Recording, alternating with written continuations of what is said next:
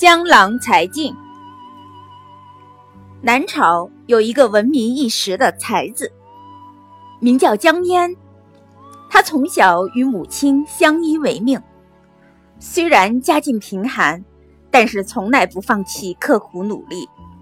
在青年时期，便可以写出名动天下的精美文章。萧衍建立梁朝之后，拜江淹为光禄大夫。后来又封他为李陵侯，并且给他赐了封地。而江淹自从当了大官之后，便不愿再动笔写文章了。时间一长，他的才思锐减，再也不复往日的才华。即使勉强写出了一点东西，读起来却异常乏味。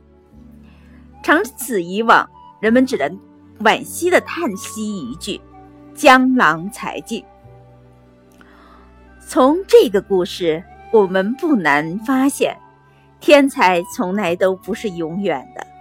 如果不努力、不积累、不学习，再好的天赋也只会被突然浪费，天才也变成了庸才。真正聪明的人，从来都不会迷信于天才的光环，大都会不断的努力学习，让天才成为天定的人才。